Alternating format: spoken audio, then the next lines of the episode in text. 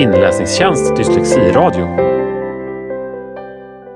Hej och välkomna till ett nytt avsnitt av Inläsningstjänst Dyslexiradio. Jag som pratar heter Jakob Skogholm och är VD på Inläsningstjänst och med mig i studion idag har vi Gustav Ökvist Sejmyr, forskare vid Karolinska Institutet. Välkommen hit! Tack så mycket! Kul att vara här.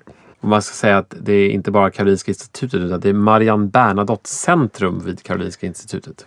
Absolut. Eh, vad gör ni i det centret? På Marianne Bernadotte Centrum så jobbar vi med barns synutveckling, eh, barnögonsjukdomar och läs och skrivsvårigheter. Mm. Och det är givetvis därför du är här. Eh, för ni har ju ett pågående forskningsprojekt som handlar om eh, om jag ska säga det, diagnostisering av dyslexi utifrån ögonrörelser.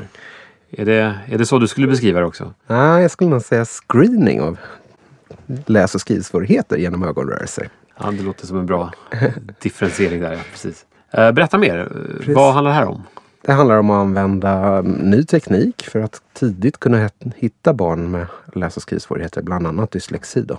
Vi använder ofta ordet dyslexi och läs och skrivsvårighet lite om varannat. Men ska man vara, ska man vara noggrann så är det såklart att det är läs och skrivsvårigheter det handlar om. Och det här är ett projekt som har pågått ett år nu och ska fortgå ett år till som jag driver tillsammans med min kollega Mattias Nilsson Benfato. Och då är det uppenbara att någonstans här finns det en misstanke om, eller kanske redan bekräftat, att ögonrörelserna skiljer sig från, mellan en, en som har läs och skrivsvårigheter och en som inte har det. Precis. Och tidigare har man ju ibland trott att det skulle vara apparaten, själva motoriken, som på något sätt skulle orsaka läs och skrivsvårigheter eller dyslexi. Den frågan får man anse ganska utredd. Ibland dyker det upp småsaker i studier där man kan misstänka att det kan finnas problem i ögonrörelsemönster. Men snarare är det så att ögonen speglar det som händer när man läser. Den speglar hjärnans aktivitet. Och det är på det sättet som vi använder ögonrörelser.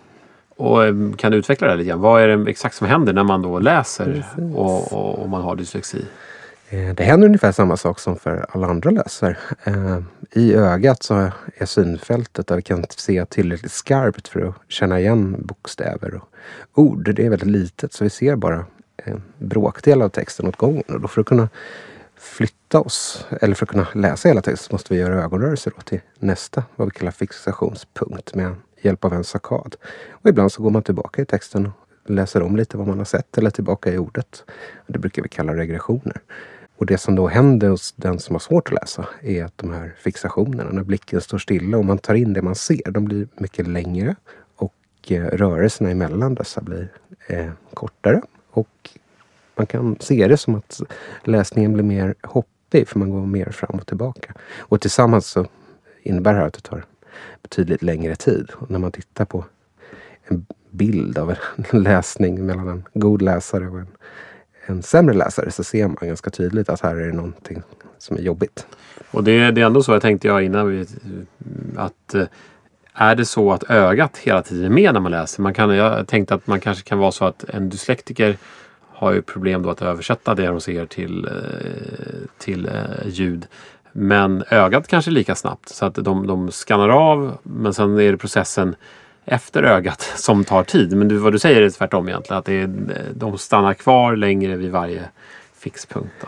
Precis. Det blir, ja, de stannar kvar längre och sen uh, gör kortare rörelser. Um, och det är väl, jag brukar säga att man stannar kvar så länge som man processar det som man tittar på. Och samtidigt där man ska man försöka planera rörelsen till nästa ord.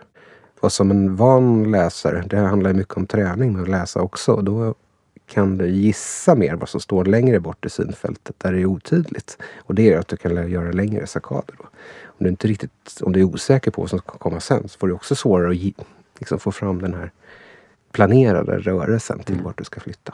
Men även en van läsare stannar upp ofta med ögat. Så. Det är inte så att man sveper över texten. Nej, utan alla läsare. Alla, alla hackar sig fram. Alla hackar sig fram. det är bara en fråga om hur snabbt det går. Ja, precis. Ja, intressant, intressant.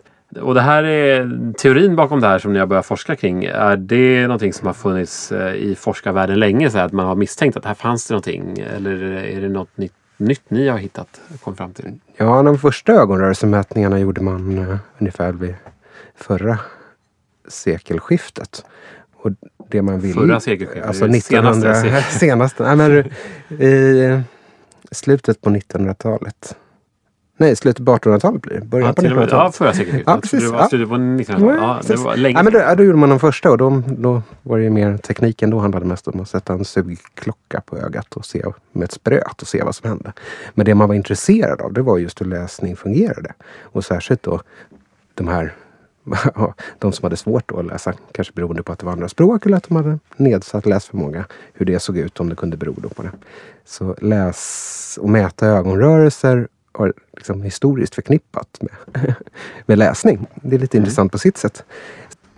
Att mäta ögon så har varit ganska jobbigt. Det som händer slutet vid det här sekelskiftet, början, slutet på 1900-talet, början på 2000-talet är att vi har fått datorer och vi har fått te andra tekniker att börja kunna mäta ögonrörelser. Och då har det blivit betydligt mer forskning. Och då redde man ut det här med om dyslexi eller läs och skrivsvårigheter berodde på ögonen. Och det har man väl, är man ganska tydlig med. att det, Visst, om, har du nedsatt syn, har du problem med ögonmotoriken så kommer du bli sämre läsare.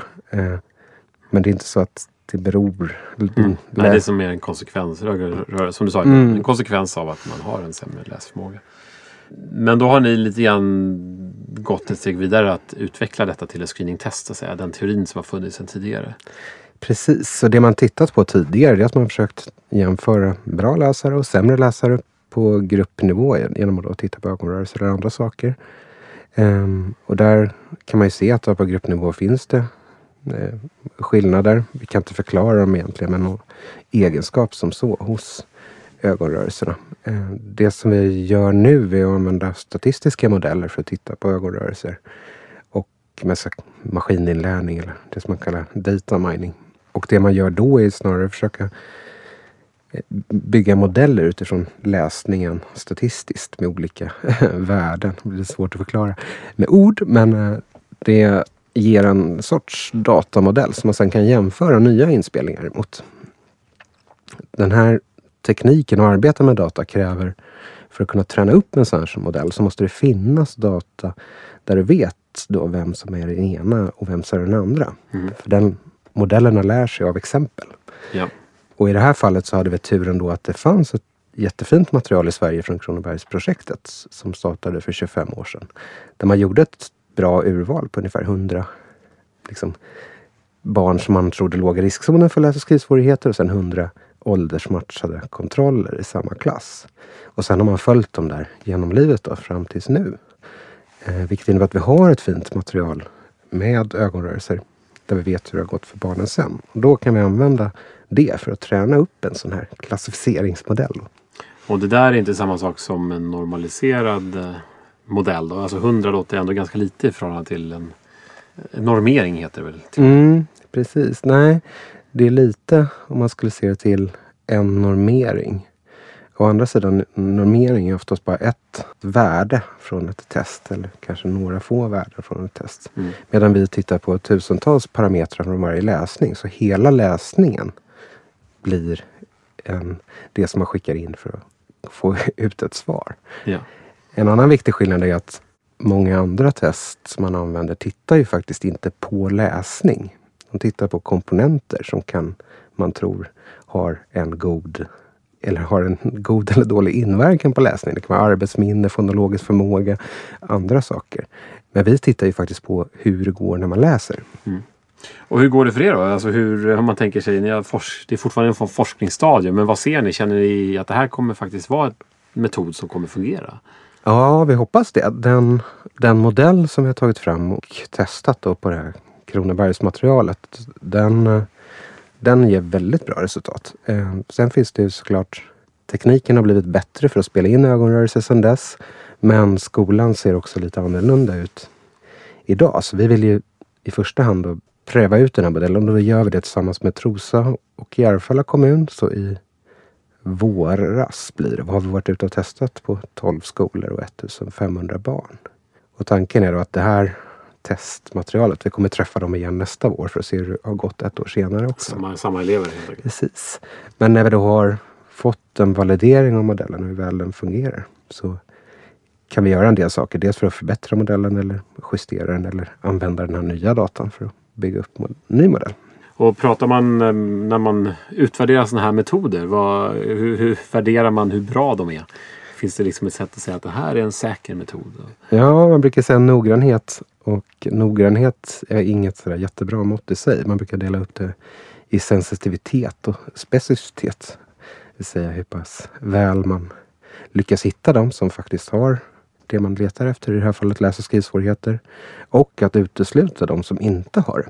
Och de screeningmetoder man har idag när man använder pappersformulär och testar olika komponenter. De är efter man har gjort ett tag och har ett underlag så är de ganska bra på att hitta de som har svårigheter. Däremot så är de ganska dåliga på att sålla ut de som inte har svårigheter. Finns det risk för överdiagnostisering? Ja, det här är inte diagnostisering, det är fortfarande screening. Ja, ja, men men det, det som händer är att du testet hittar de det ska men plockar ut alldeles för många av det det inte ska.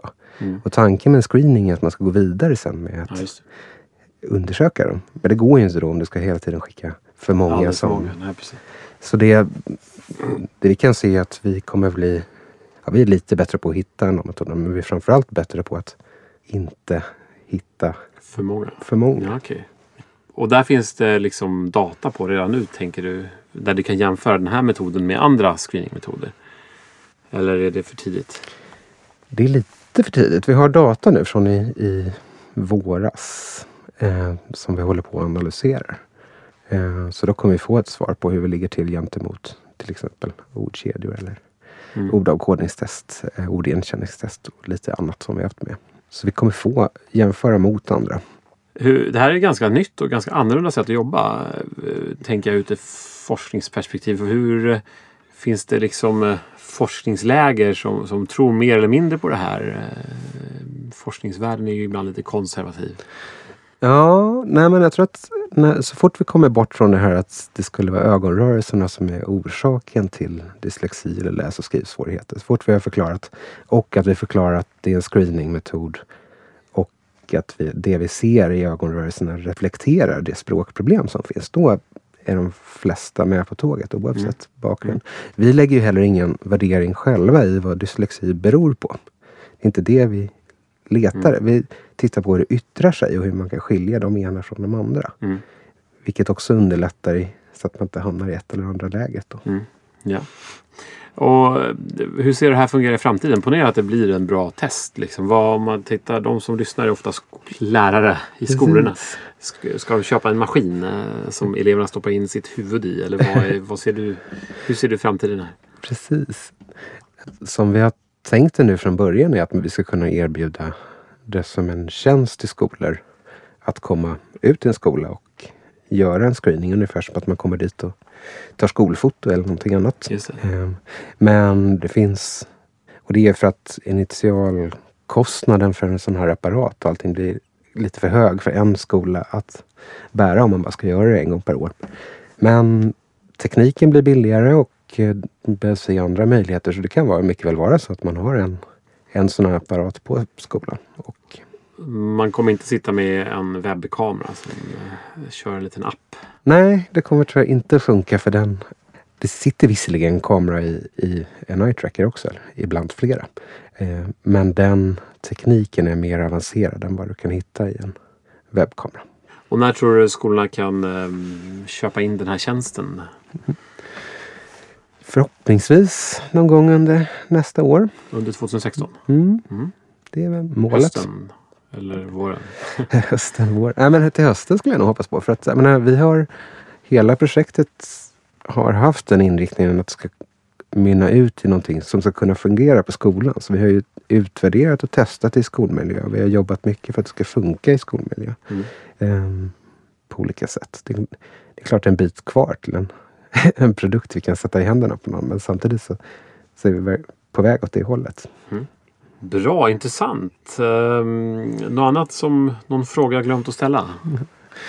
Nej, men jag skulle när jag ändå är här vill jag passa på att tacka Verket för innovationssystem, Vinnova och eh, Ulla och Ingmar Dahlbergs stiftelse för stöd till den här studien. Det är de som faktiskt har finansierat Ja, eh, hela forskningsstudien. Ja. Precis. Det är lovvärda ord. Det tackar vi också. Vi ser väldigt mycket fram emot att kanske få hit dig igen här om något år eller två när ni vet att det funkar och hur det funkar. Så jag får tacka för dig eh, och tacka för mig och tacka alla lyssnare för att ni vill lyssna. Ja. Eh, Som vanligt så finns det möjlighet att ställa frågor till eh, Gustav efteråt. Det gör man via vår Facebookgrupp. Det kan vara högt och lågt.